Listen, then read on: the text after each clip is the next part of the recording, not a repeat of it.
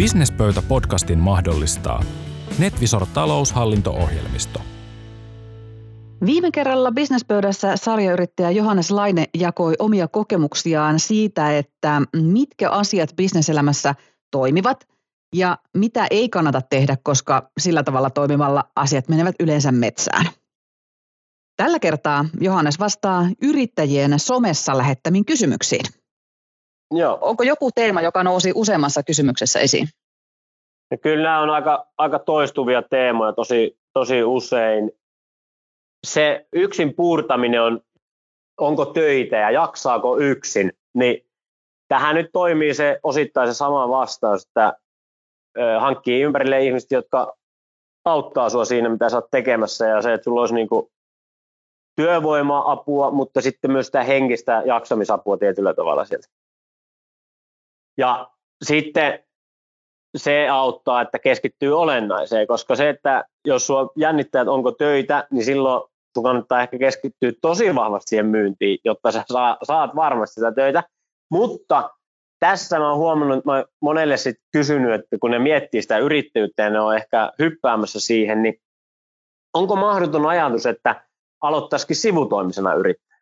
Että onko pakko aloittaa täyspäiväisenä, jos se pelottaa niin paljon, että sä niin kuin mietit sitä jopa päivittäin tai viikoittain ja heität mulle nä- tämän kysymyksen jo kolmatta kertaa, kun mä oon tämän Instagramissa kysynyt, että mikä, jän, mikä jännittää, niin olisiko silloin parempi, että sä luultavasti sun resurssien ja energian ja jaksamisen kannalta voisi olla parempi, että sä käyt jossain hankkimassa sitä perustoimeentuloa ja sitten siihen päälle teet sitä yrittäjää. Kannattaa miettiä se, koska siinä ei ole mitään vikaa ja sit tietyllä tavalla sillä saat ehkä sen varmuuden, että se toimii ja sitten sä voit lopettaa sen vaikka heti kuukauden jälkeen sen palkkatyön, jos näyttää siltä, että sehän alkaa toimia ja varmasti alkaa toimia. No sitten toinen on, että just tämä, mistä puhuttiin asiakkaista, että ne, et mistä niitä asiakkaita sitten saa. Että se pelottaa. Se vähän niin kuin oli just tuon, että onko töitä, niin tämä on niin kuin jatkoa periaatteessa siihen, että mistä niitä asiakkaita saa, niin se, se just, että sun pitäisi tehdä se eka se unelma-asiakasmäärittely, ja sitten sen jälkeen uskaltaa keskittyä siihen, mistä kanavasta se löytyy. Et liian moni yrittäjä on nyt joka paikassa sen takia, koska se on mediaseksikästä ja se on trendikästä olla Instagram Reelsejä tekemässä. Mutta jos se sun asiakas on se 65-vuotias Ullama ja Kajaanista, niin mä uskallan väittää, että niistä suurin osa ei ole katsomassa Reels-videoita.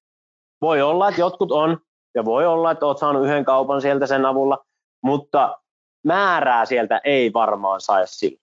Ja ne ei, vält, ne ei varsinkaan ole, jotkut saattaa vielä jopa Instagramissa olla, mutta mä väitän, että TikTokissa niitä on sitten jo tosi harva. Joten sun on ihan turha tehdä niitä hienoja TikTok-videoita ja kerätä miljoona viewsejä, jos sun loppuasiakas, se unelma-asiakas on 65-vuotias Ullamaa ja Kajaanista. Eiks vaan? Eli me, me niinku helposti mennään just siihen, no, että kun tämä toimii, että mä saan täältä niinku vaikka katselukertoja tai näin, mutta jos ei se tuota sulle euroakaan rahaa, niin silloin sä käytät vaan sun aikaa hukkaa, ja jos ei sun asiakkaat tuu ikinä ole siellä TikTokissa, niin sille ei ole mitään muuta hyvää kuin se hetkellinen mielihyvä tunne, ja loppujen lopuksi siitä käy ihan hirveän hyviä juttuja seuraa, jos sitä katsoo pitkälle. Mutta mennään takaisin asiaan, niin eti se kanava ja uskalla tuottaa niin kuin sinne sitä sisältöä ja uskalla etsiä se sulle toimiva. Se voi olla, että sulle se on paikallislehti. Se voi olla, että se on sulle kaupan ilmoitustaulu. Se ei ole kovinkaan seksikästä. Mä oon joskus ajanut kaupan ilmoitustauluille ja pussipysäkeille mainoksia, mutta se toimi. Sieltä tuli kauppaa. Ei, ei ollut seksikästä ja trendikästä, mutta jos sieltä tulee herranen aika kyselyitä ja paljon, paljon vuokrausta oli siis kyseessä, niin sieltä se tuli ei me tehty juuri missään muualla kuin paljon mainoksia sinne tänne tonne noihin, missä liikkuu paikalliset paljon. Ja sitten sen lisäksi myytiin vanhoille asiakkaille ja siitä tuli se tasainen kassavirta. To- tori oli myös yksi, yksi, yksi kanava meille, mutta ei, ei Instagramista tullut, ei Facebookista, ei ne jotenkin tuntuu, että ei sieltä tule kautta. Eli se voi olla joku ihan muu kanava, mikä on pinnalla tällä hetkellä, joten uskalla tehdä siihen kanavaan, mistä sä löydät ne sun asiakkaat. Sitten mennään, hinnoittelu on semmoinen, mikä monia jännittää ja mietityttää ja pelottaa. Ja tämä on tosi hyvä kysymys, tosi vaikea myöskin vastata, koska mä en, mä en tiedä, onko tähän niin kuin yhtä ja ainutta oikeaa vastausta. Mutta mä keskustelisin, jos mä nyt olisin uusi yrittäjä ja mun pitäisi miettiä, että paljon mä laskuttaisin vaikka siitä, että mä jeesaan yrittäjiä face-to-face konsultoinnilla, niin mä juttelisin muiden vastaavaa työtä tekevien kanssa tai katsoisin, että mitä ne, te, mit, mitä ne laskuttaa tuolla netissä, jotta ymmärtää sen, että okei, että mitä tästä on maksettu ennen, missä se hintataso about on ollut. Ja totta kai siellä on hintahaitari. Esimerkiksi personal trainer-palveluissa, niin halvimmat on varmaan joku jopa 30 tai 20 tunti, mitä ne pyytää siitä, joka on ihan naurettavan vähän. Ja sitten kalleimmat on varmaan 150 jopa tai jotain. Ja sitten on kaikkea tältä välillä.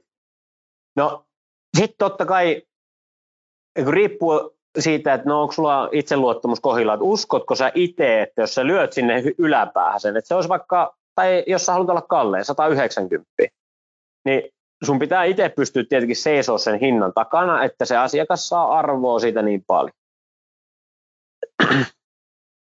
Siinä on se hyvä puoli, että jos uskaltaa tehdä vaikka tämmöisen päätöksen, tämä on siis oikea elävä esimerkki, Tomi Kokko saattaa olla monelle kuulijalle tuttu, hän alkoi personal trainer-palveluita tarjoamaan ja hän pisti sinne niin kuin kaikkein kovimman hinnan, mitä löysi niin kuin markkinoilta, koska hän halusi olla Suomen paras. Niin se erottuu heti, kun joku on selkeästi kalliimpi kuin muu. Et jos pistää sinne keskikasti, niin se hinta ei niin kuin herätä minkäännäköistä, että no se nyt on vasta sama mössöä kuin kaikilla muilla. Sama hinta. 65 euroa. Kaikki tarjoaa 65 euroa. No, miten se erotut? Sitten sun pitää erottautua jollain muilla tekijöillä. Mutta jos sä saat hinnan jo niin kuin sille, että hetkone, tämän täytyy tehdä jotain eri tavalla, kun tämä maksaa kaksinkertaisen hinnan. Sulla pitää olla se palvelu kunnossa, että sä voit sen laskuttaa, mutta tässä on niin kuin ajat, ajateltava. Jos sä myyt sun aikaa, niin totta kai sun pitää miettiä, että okei, että kauan sulla menee, että sä liikut sinne, kauan sulla menee sen asiakkaan kanssa oikeasti, esimerkiksi hierojilla, kun se on hieronta-aika on 45 minuuttia, mutta kun sä oot jo 10 minuuttia asiakasta odottamassa, sit sä pyyhit ne paikat ja siivoot ja heität läpäät ja hyvästelet asiakkaan, sulla menee siihen 10 minuuttia, niin se 45 minuuttia onkin ollut 65 minuuttia työtä, josta sä oot saanut vain 45 minuuttia laskutuksen, sun pitää miettiä, että se 45 minuuttia kattaa sen 65 minuuttia. Ja sitten totta kai, että mitä kaikkea suoria kuluja tulee siihen sun hintaan. Et hierojalla vaikka, niin sun pitää laskea ne kaikki välineet, sun pitää miettiä jollain tavalla jyvittää siihen hintaan se liiketilan vuokra, sitten sulla on ö, taloushallinto, sitten sulla on vakuutukset, jne, jne. Että riippuu vähän mitä sä myyt, miten sen lähtee rakentamaan ja haluatko sen lähteä rakentamaan sen ajan kautta, arvon kautta, kilpailijatilanteen kautta tai mikä on vaihtoehtoiskustannus tietyllä tavalla, että jos myy vaikka palvelua, joka nopeuttaa sen ostajan prosessia, niin pystyt sä laskemaan vaikka, että okei, että jos hän ostaa tämän mun palvelun, niin se pystyy säästämään 500 euroa päivässä. Jolloin vaikka susta kuulostaisi kalliilta, että se maksaa 350 euroa tai 400 euroa, niin sen ostajan kannalta niin se on ihan no-brainer, jos se säästää joka tapauksessa sen avulla sit yli 100 euroa per päivä. Ja tota, öö, siinä ajatuksia. Ja sitten sitten yksi vielä pitää sanoa itse tästä niin kuin hinnoittelusta, että me myytiin tällaisia suklaakursseja 29 euroa henkilö joskus. Ja sitten, tota, niin, sitten tota, niin, ää, me ihmeteltiin, että itse kun ei tästä jää oikein mitään käteen. Ja, niin kuin, että ihan kivasti kävi porukkaa, mutta jotenkin tosi raskasta oli se liiketoiminnan tekeminen sillä 29 eurolla per henkilö.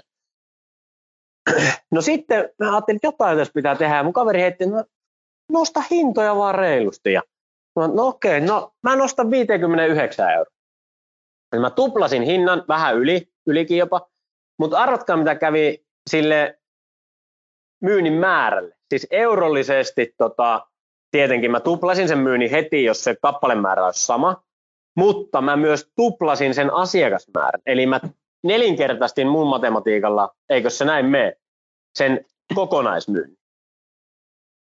Niin joskus se hinta voi olla vaan se, että se hintamielikuva on niin vääränlainen siihen tuotteeseen tai siihen palveluun. Joten on varovainen, että vaikka se saattaisi olla, että jees, että jengi innostuu, että on näin halpa, mutta kun halpaa ei halua kukaan ostaa välttämättä. Joo, sillä hinnalla on, se on juurikin mielikuva-asia.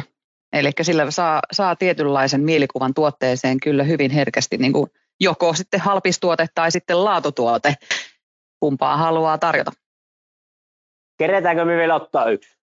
Jos sulla on joku nopea vinkki niin, tai kysymys, johon pystyy nopeasti vastaamaan. No hyvin, niin. hyvin nopeasti. Mistä aloittaa, kun on sata asiaa mielessä? Se tuntuu olevan sellainen, että monella ei, ei niin kuin sitä fokusta meinaa löytyä, niin siihen vinkki, että mieti, että mitkä on tavoitteet ja mitkä on tärkeimmät asiat, mitä tulee tapahtua. Ja miettii sen vaikka, että okei, missä haluaa olla vuoden päästä, niin mitä se tarkoittaa kuukaustasolla, mitä se tarkoittaa sen jälkeen viikkotasolla, ja sitten sen jälkeen pääsee hyvin konkreettisesti siihen, että okei, että mitä tulee tapahtua tänään ja tällä viikolla, jotta se sun tavoite saadaan täytettyä. Niin sieltä yleensä löytyy se, että mistä kannattaa aloittaa. Hyvä. Tässä on tullut tosi paljon erilaisia yrityksen alkutaipaleelle vinkkejä, joilla varmasti niin kuin pääsee, toivottavasti ainakin pääsee kiertämään ne syvimmät sudenkuopat ja niin edelleen. Kiitos Johannes Laine, oikein mukava oli jutella kanssasi. Erittäin iso kiitos, oli mukava olla vielä. Businesspöydässä mukana Netvisor taloushallinto-ohjelmisto.